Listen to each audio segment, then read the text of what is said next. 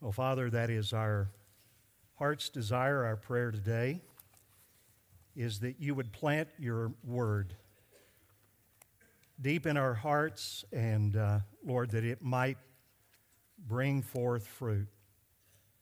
And Father, we are surrounded by so many things. We're surrounded by, as we see it, the effect of sin and the unrighteousness of men all around us. We look and we see the cultural rot in our own society. And yet, Lord, out of that, you have called us. You have given us new life in Jesus Christ through the gospel. You have given us the power through your word and by your Holy Spirit to grow in sanctification that holiness that you so desire for us. And I pray that as we get back into the book of Titus and this letter from the Apostle Paul to a beloved young pastor in his churches, I pray that you would open our eyes. Lord, reveal to our hearts, inscribe it um, inside of us, and let it flow from there to a life that is increasingly more like Jesus Christ. And I pray this would be the reality from the youngest to the oldest. So now, Lord, as we look into your word, we pray for wisdom and for insight. Help me to say the things that need to be said from your word and the application of those at this important time of the year. And we pray this in Jesus' name. Amen. If you look at the letters of the Apostle Paul to the churches, and particularly as we have started doing in 1 Timothy and now in Titus, we will hopefully do this in the second letter to young Timothy. One of the things that you're going to find is that these letters, and it's not just here, but these letters in particular, are peppered with Paul's deep love for individuals and for the church, almost to the point of concern and almost to the point of anxiety. Look at what he writes in an earlier epistle. He says, And apart from these things, now, if you don't have a context for this passage of Scripture in 1 Corinthians 11, Paul has just numbered and delineated all of the sufferings that he's gone through as a, an apostle of Jesus Christ. And then he adds something at the end, and he says, apart from these things, in addition to these things, but boy, this is something different, he says, there is the daily pressure. And anybody who is in leadership in the church feels this. The daily pressure on me of my anxiety. He actually uses the word that later on we will be told be anxious for nothing. Same word. And so Paul had this deep concern, this anxiety, and look at this for all of the churches. And I, I know that he meant for the churches then, but I have this sense that he also looked forward in time. And so the apostle's heart was also looking at us at Heritage Baptist Church and certainly to young Titus and to the churches that he served there on Crete, and he shows this concern. Paul's desire is my desire. I, I think about this a lot. This is not just for me, and I seek this for myself, but I, I pray for you, and I pray that you would grow. I have a concern. Sometimes as I look around, as I hear and and I see things that are going on in the lives of the people in our church, I, I would call it almost an anxiety that you be conformed to the image of Christ, not only so that you'll have eternal life, but I know because the Bible says it that that is absolutely the best life that you can live. Is a life filled with the Lord Jesus Christ. Paul says in another place, to another church that he loves so much. the church at Ephesus. Now, this coincides with what he'll be saying. We're going to read this in just a moment. But he says, speaking the truth in love. And Jonathan, thank you for just singing songs. It reminded me, I knew what I was preaching. You only have a, an outline. But if you got a sense of that, plant your word, plant your truth deep in our hearts. And so this is for all of this is for all of us that we are to speak the truth in love. We are to grow up in every way, every way imaginable. Your thoughts, your actions, in everything, in every way, into the image of Him. Look at this, who is the head into Christ. The head of what? Come on, the head of what? The head of the church. And so he doesn't just want us to be individually pure, growing in sanctification.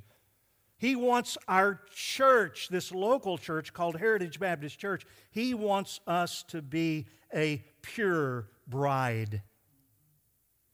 And so this was true for the church at Ephesus. It was true for the churches on the island of Crete that Titus served. And so here he is in chapter 2, and it's just one verse that I'm going to cover today, and, and it's for a very specific reason, again, because of the season of the year that it is. But listen to the Word of God. He says, But as for you, Titus, obviously I'm going to apply that more broadly. But as for you, Titus, teach. We'll get into this, and I put it down the word is speak. Speak. What accords with sound doctrine.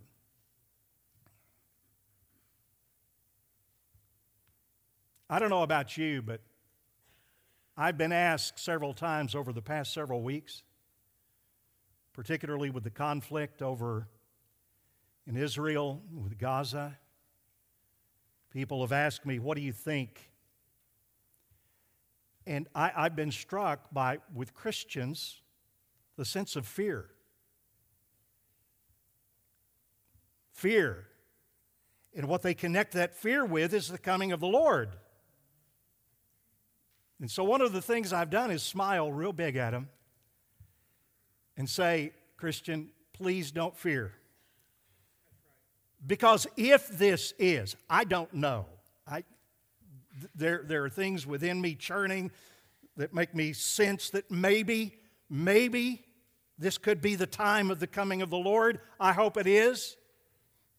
If it's not, that's fine. We've still got work to do. But one thing that I do know, Jesus said this a long, long time ago, and it still applies today. Now, when these things begin to take place, and I know we've got different views of the end time represented here today. But when these things begin to take place, straighten up, Christian.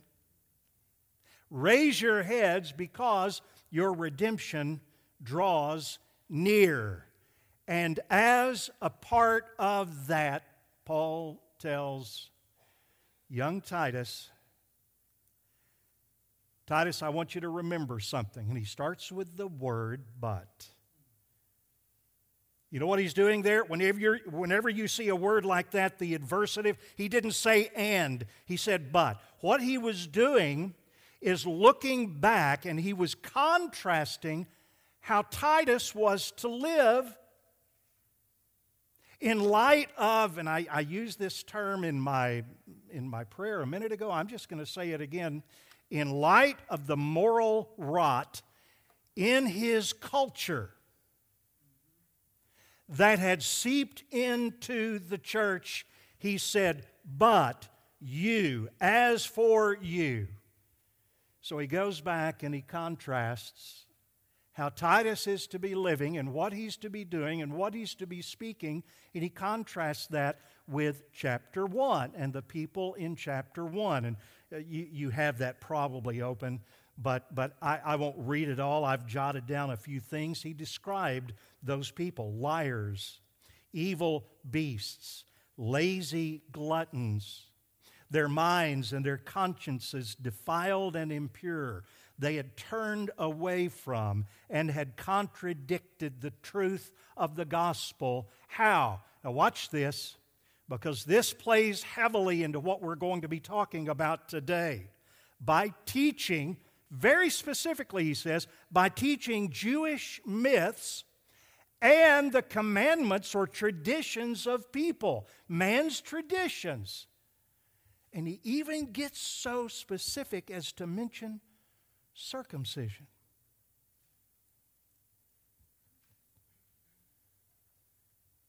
Now, Paul is writing almost at the end of his ministry.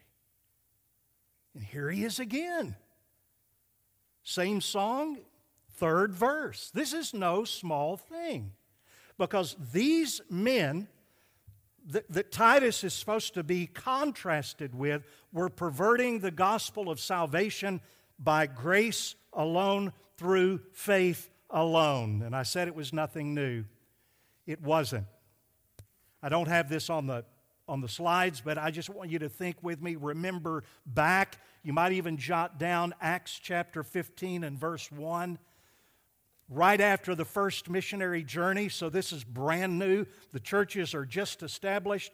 Paul goes back, he's summoned to Jerusalem. He goes back to Jerusalem, and they have this big council together. In later, in later years, that would be called a diet. I'll get to that in a minute and why that's important. But he has this debate with, guess what? The same group of people, these Judaizers who were teaching it's Jesus plus something else.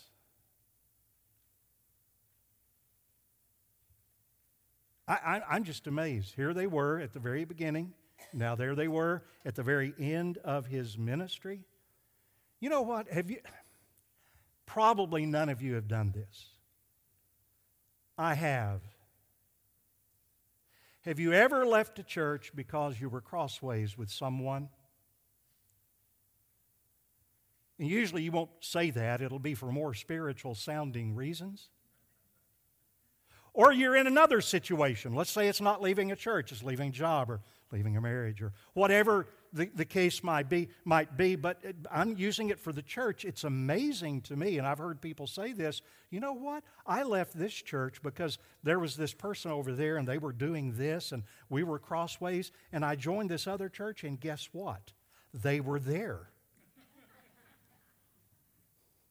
Not those literal people, but the same kind of people. So wherever Paul went, he had these people, the Judaizers, who added to the gospel instead of grace alone through faith alone in Christ alone by saying in Acts chapter 15 and verse 1 unless you are circumcised, look at this.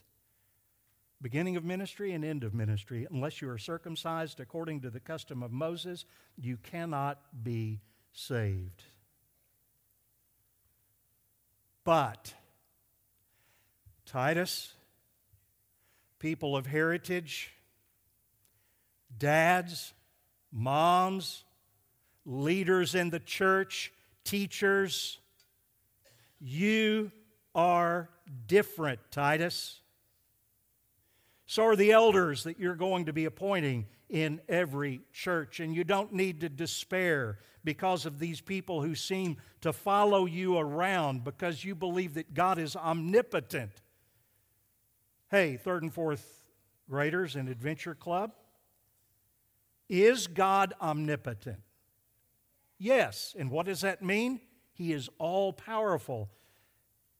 And guess what? Sometimes that's difficult for adults to believe. If you believe, though, that God is omnipotent, that He is sovereign, that He controls every detail of life, then maybe Titus and elders and teachers and dads and moms, anybody who's a leader, maybe you've been raised up for such a time as this. What if the entire organization that you happen to be affiliated with, and I'm not specifying religious or otherwise,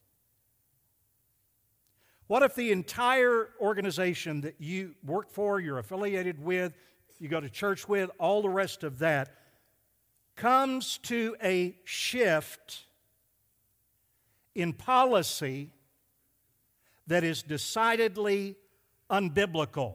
But what if, in addition, they require you to do the same? We're going to answer that in this little verse where Paul is instructing Titus. Now, to do that, I want to emphasize something. I want the kids to answer this question. Okay, kids?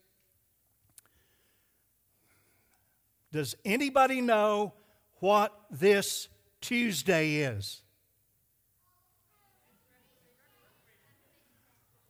All right. I, I, heard, I heard some older children's voices say something that many of the younger ones didn't say. What, what, do, what did the majority of the children in this church say Tuesday is? Halloween. Okay, October 31st. I didn't hear that answer. Figured I would. If I'd asked the adults, that would be what one of you would have said. Halloween. But several of you said rightly it is Reformation Day. Eliana, that's exactly right. Several of you said that. Now, let's go back. And by the way, I thought about that as I was going to ask the question, and I said, guess where the fault of that primarily lies? And with other parents, teachers, that we have not done a, a, good job, an adequate job of teaching our children some very, very important history that has to do with the gospel. These banners that you see all around you. So let's go way back. I'm going to try to get through this as quickly as I can so that we can celebrate the Lord's Supper and in good fashion. 16th century Roman Catholic Church held the political as well as the religious power. And they were doing this. They were teaching that a person could be saved or earn his way to heaven or her way to heaven by doing things. In fact, by doing certain things, that person could earn the way to heaven or salvation for family members. Now, if you didn't really know the Bible and I were to tell you that you could do that, that would register because you would know I deserve hell. I don't want to go to hell. Or, as they were teaching then, there was a holding tank between death and heaven that maybe you could get out of called purgatory. A place of punishment till you kind of burned off your sins and then you went to heaven. So, if I were to tell you and you didn't know the Bible, because many of these people did not have the Bible in their language, they depended upon what the leaders told them, and they used that fear to keep them under their thumb and to get their donations. And they had two ways of doing this. Unbelievable. Uh, you say, no, no way they could get away with it. Yes, they did. They probably had variations of this, but I'm going to give two. One of the ways they did that was through the veneration. Okay, that's a big word that means kind of like worship or, or giving uh, uh, obedience to or but they would venerate relics. Now, you know what a relic is, don't you? One of you smart Alex would probably say, Pastor, you're a relic. Okay? Yeah, okay. Something very, very old. But guess what these relics were? Uh, interesting. Parents, you may want to do a study of this with your kids, and, and you, you, can, you can put out the things you want to. But a relic simply was an old body part of, or, or, something to do with a former saint, a very holy person. For example, there was the relic of the skull of St. John the Baptist. There were relics of fingers, of different, different, like I said, different body parts. Did you know there was even in one of the saints, they have, now this is all supposedly, okay? Because there are other religions that do this too. If you've been to, to the Topkapi Palace and you've gone through the, a particular area of that, you're going to see a part of the skull cap of St. John the Baptist, supposedly. It's been said that if all of the body parts everywhere were reassembled, it would be probably akin to about 100 people. Splinters of wood from the cross, a thorn from the crown of Jesus.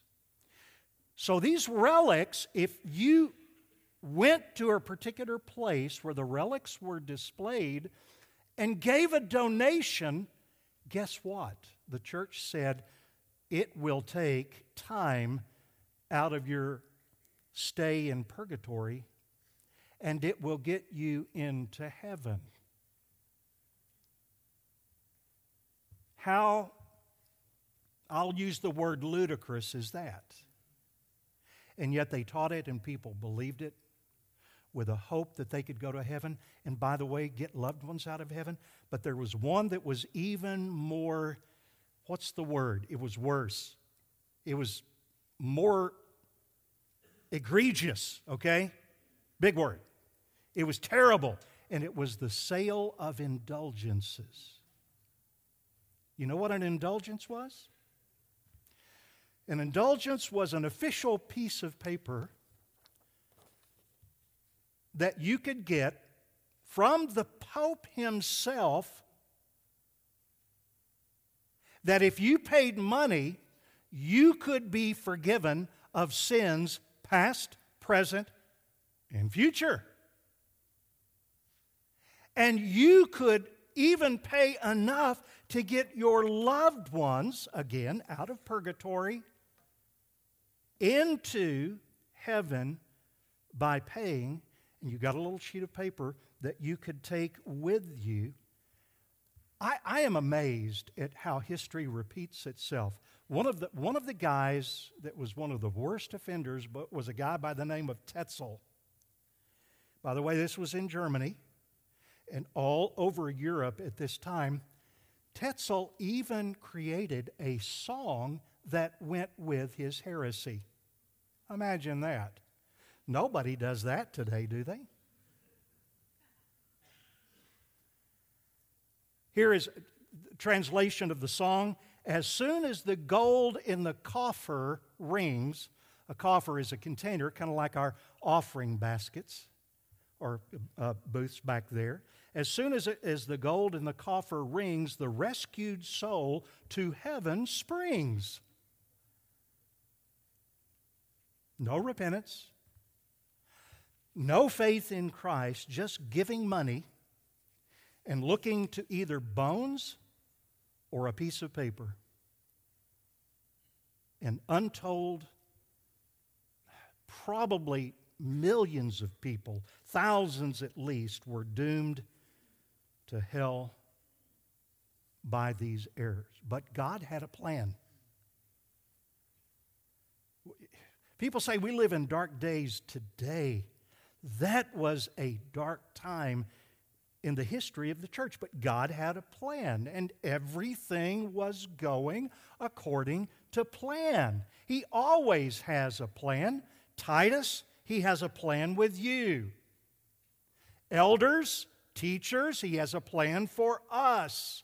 Dads, grandfathers, grandmothers, mothers, he has a plan for us. And so, what did he do? He raised up a man. Now, there were other people who joined in. I'm simplifying this. He raised up a very imperfect young man. He was a monk who started reading the Bible. Guess what? Sola Scriptura. And he looked around and he said, This is not right. And his name was Martin Luther. One of the things that the story is, I don't know that we could go to Snopes and fact check it, fact, fact check it, but one of the things that tipped him over was with when one of his members came up to him during, the, during a festival at, on the street and he was drunk. And Martin Luther, it, he, he, he confronted him, he rebuked him for that. And he said, Look, and he pulled out of his pocket his indulgence and said, I've paid for this, and I can do what I want. Now, Baptists don't do that, do we? We don't pull out of our pockets a little piece of paper, but sometimes we will fall back on an erroneous application of once saved, always saved to justify just about any kind of lifestyle we want to. Drinking, like this guy was, cussing, just, just you, you can number them off. And so Martin Luther saw that. He saw what was going on, and his heart was sick. He knew that the church needed reformation. And so we go back to the words of Paul to Titus. I don't know that he read that. I know that he read Romans 1. But as for you, speak. The church needs reformation. Titus, Martin Luther, members of this church, so speak. And, and so I, I am not banning from the pulpit your celebration of a worldly holiday known as Halloween. I, am just not doing that. But please, parents, remind your children that on Tuesday, something far more important took place, and we call it Reformation Day because on October 31st, 506 years ago, in 1517, Martin Luther got on his Facebook account. That's what it would be akin to today. And he posted. He posted all his friends. It was an open post because he had sat down and started writing. He didn't really post on Facebook, okay? Just so you'll know, they didn't. Some of your kids are going to go, Daddy, I didn't know they had Facebook back then. But he wrote these things, 95 statements called the 95 Theses. This is what it's be, become known. And he took it to the church in, it looks like it's spelled Wittenberg, but it's, they pronounced it with a V. They were German. Wittenberg and he did what they did. If, if you want to have a debate, if you want to speak about things and have a dialogue, you nail these to the door. And that small event marked the beginning of something that would change the world. This was in the providence of God. And it did it by recovering the gospel, the Protestant Reformation. Now, why October 31st? Anybody know? Because what was November 1st and still is? All Saints' Day. All Saints' Day. And in Wittenberg, they happened to have a huge collection of relics. So people on October 31st were preparing themselves to go the next day and to get points to get them into heaven and out of purgatory. And their loved ones too. And they were getting ready. And so that's why he chose October the 31st. Hallowed evening, it was called, and it became known today as Halloween. So, what did he do to start this? Now, and God, you know, God's providence is huge. And sometimes the thing that you will do to speak, speak a word. Titus, as for you, and the word here in the ESV, it says teach. The word is really speak. Speak. There are other words for teach and preach, and certainly those are important. In fact, those were pretty much recovered by the, by the Reformation. God used that. So, what is a young monk, just one guy against this entire massive religious, political force called the Roman Catholic Church and the Holy Catholic Empire? He simply spoke what the Bible said that you cannot earn salvation by any amount of works, that salvation is by grace alone, through faith alone, in Christ alone, according to the Scriptures alone, to the glory of God alone. The Catholic Church said, Well, we believe we're saved by grace through faith in Christ, according to the Scriptures, for the glory of God.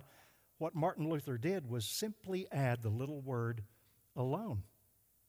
In our Sunday school class, ABF class today, somebody said, Yeah, the real problem is Jesus plus. And I said, Yeah, that's exactly right. It's Jesus plus something. Martin Luther simply said what the scriptures say it is Jesus plus nothing.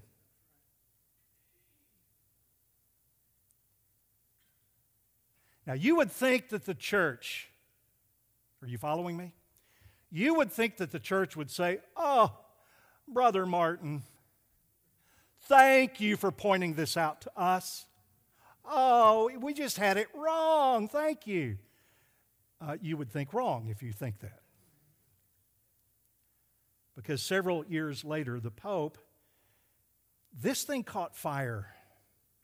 God used it to bring about this Reformation, the beginning of it. And it caught fire so much so that several years later, the Pope sent a decree, a written decree from the Pope straight to Martin Luther that said, You either recant of what you have said you believe, or we're going to excommunicate you, which meant not only in those days kicking you out of the church, but probably, probably killing you.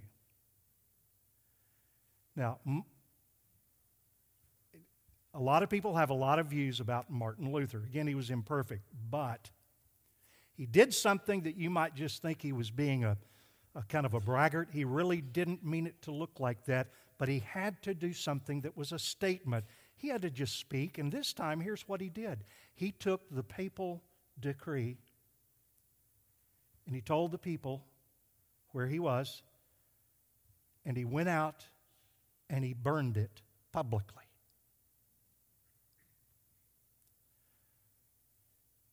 The Pope didn't like that. So he got together a council. Now, you remember I said the council in Jerusalem, it could also be called a diet. That's a weird word, isn't it? And they met at a particular place spelled in Germany W O R M S. Now, pronounce that for me. You would think it's worms,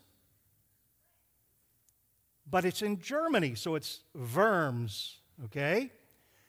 So instead of a, now this is kind of yucky, okay? Instead of meeting at the diet of worms, it was the council at Worms. Now, you, you got to get a picture of this. This is no small thing. Here's one guy again standing against the powers of all of Europe. The emperor of the Roman Empire, all of the councils that were together, the religious councils, and again, they commanded Luther to recant. And he said, I need an evening to pray about that.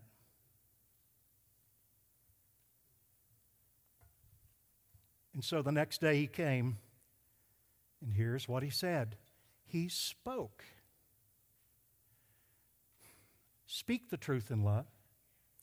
I'm telling you, we are living in a cultural mess today, even in our country, where you might be asked to speak a lie.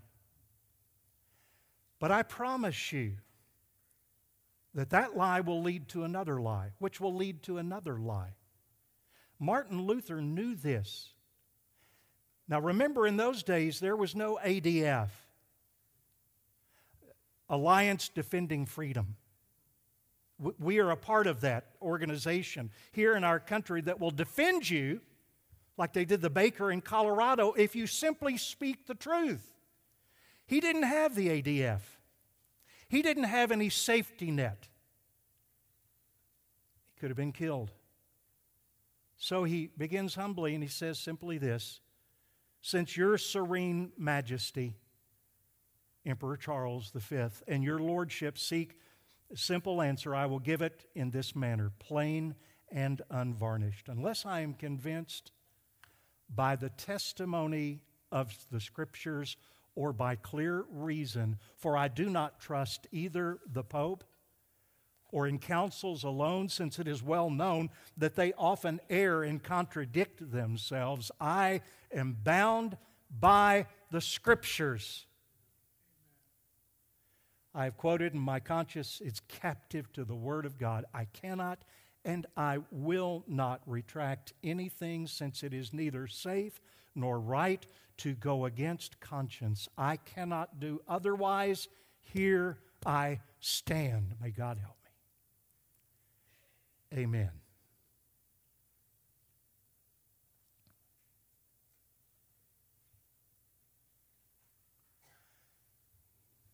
So, next year, I don't know what kind of sermon I'm going to preach on Reformation Sunday. It'll at least be a reminder. And I repent of not having been clearer in the past. But now you know. And so, next year, when you guys come to Halloween, just, just don't. Why, why is there such an obsession in Halloween with dead people and bones and things like that? Hmm. Relics? Maybe? Parents, dress your kids up, maybe this year, as Martin Luther. Shave the top of their heads. Little monk outfit say maybe it's a Jedi outfit. No, no, it, yeah. When you come to Reformation Day next year, and when I ask that question of our children and our adults next year, what is this Tuesday? Everyone should answer. It's Reformation Day. It's okay to have fun with the other, but it is the day upon which God chose to use an imperfect man. Hey, we got any perfect people here? No. I saw one hand go up. Okay.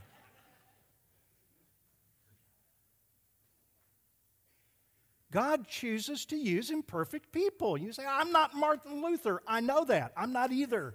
But God will use me if I will but speak the truth. If I will speak the truth to my wife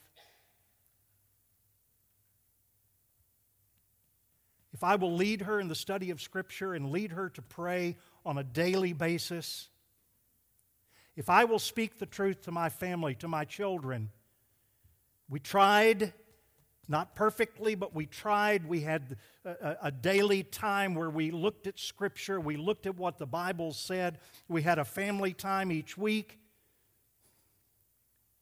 I was just trying to, to, to do something by the way, as much as anything, so that I would not have a repeat of what I'd grown up in. By God's grace, you who are parents, speak. Just speak. Grandparents, older siblings. Hey, maybe you're the oldest cousin Okay, kids, in your group of cousins, do you understand the influence that you can have on those younger? Speak. Don't just give drivel. Somebody asked me, well, how did Arkansas do yesterday? They didn't lose because they didn't play. Basketball, however, what a barn burner. But don't talk just about those things. That's fun. Quickly get to speak, and we're going to get into this in the coming weeks, what accords with sound doctrine. And yes, it's in the church, but it begins in the home. Look at what Puritan Richard Baxter said You are not likely to see any general reformation. This is in your outline, okay? All great quotes, but boy, this, this really is a doozy. You are not likely to see any general reformation till you procure family reformation. Some little religion there may be here and there, but while it is confined to single persons, it must be in individuals, but not confined there, and is not uh, pro- promoted in families, it will not prosper nor promise much future increase. So speak. Yes, preach and teach. That's what I'm doing, and that's what we do. But this, again, a totally different word speak. This is what we were told to do. Oh, by the way, uh, the Catholic Church still has the anathema set up. This happened later in the Council of Trent. They still didn't like the reformers who were protesting, the Protestant reformers, and they said, Look, anybody who believes in justification by faith alone, let him be accursed. They've tried to soften that today, but anathema is a very, very strong word. But let's move on to this. We just quoted Richard Baxter. And then we'll quote the scripture, Deuteronomy chapter 6. These words I command you today shall be on your heart. Get them in your heart first. You shall speak them diligently to your children, shall speak of them when you sit down in your house, and speak of them when you walk by the way. So you're, you're, you're sowing the seed out there in traffic patterns of life, and when you lie down and when you rise up, it's a 24 7 kind of thing. Application Will you stand? Will you speak? You don't have to preach a sermon. You don't have to teach a Sunday school class or an AB, ABF class, or you don't even have to preach a sermon at home. But speak the truth in love and speak at your work. There will come a time, I believe, when you'll have to speak the truth in love. And you might have to say something like what the apostles did, whether it is right in the sight of God, you must judge. For we cannot but what? speak what we have seen and heard. In other words, what is fitting for sound doctrine. Reformation Day, against the backdrop of the moral rot we see in our world, in our culture, and even some organizations that call themselves churches, we must speak that which fits sound doctrine healthy doctrine. And what is that? It's the gospel. It's the gospel. Christ died for sins according to the scriptures. He was buried. He was raised on the third day according to the scriptures. And all who repent and believe in him can have eternal life, will have eternal life through Jesus Christ our Lord. Does the church need reformation today? Amen. So, what do you do from this little verse right here? Speak what fits, what's a, what accords with sound doctrine. If you've never put your trust and your faith in Jesus Christ, I invite you to do so. The Scripture commands you to repent and believe. And if you're here without Christ today, young or old, you can know Him. You don't have to look at relics. You don't have to have a piece of paper called an indulgence to get to heaven. By faith in the finished work of Christ, you can know that you will have eternity with Him. And that's what we will celebrate in a few moments with the Lord's Supper. Father, I pray now that as we have sought to not only expose what your scripture says, but apply it in a very specific way this Reformation Sunday, I pray that you would seal to our hearts those things that we need. Most of us here today, Lord, are, are believers. Some are not. And those people who are not, oh God, you know. They need to repent and believe. And you must draw them. So I, I plead not only with them, but I plead with you, Lord. Pour out your grace and your mercy, undeserved. But would you open their hearts, open their eyes that they would receive and that they would believe in the Lord Jesus Christ? And now, as we enter into a time of taking the Lord's Supper together, we pray that you would bless this reminder, even if as you blessed and reminded us of the gospel and the baptism of Decker earlier. Now we look to this beautiful symbol of the broken body and the shed blood of the Lord Jesus Christ. And we thank you for that. In Jesus' name, amen.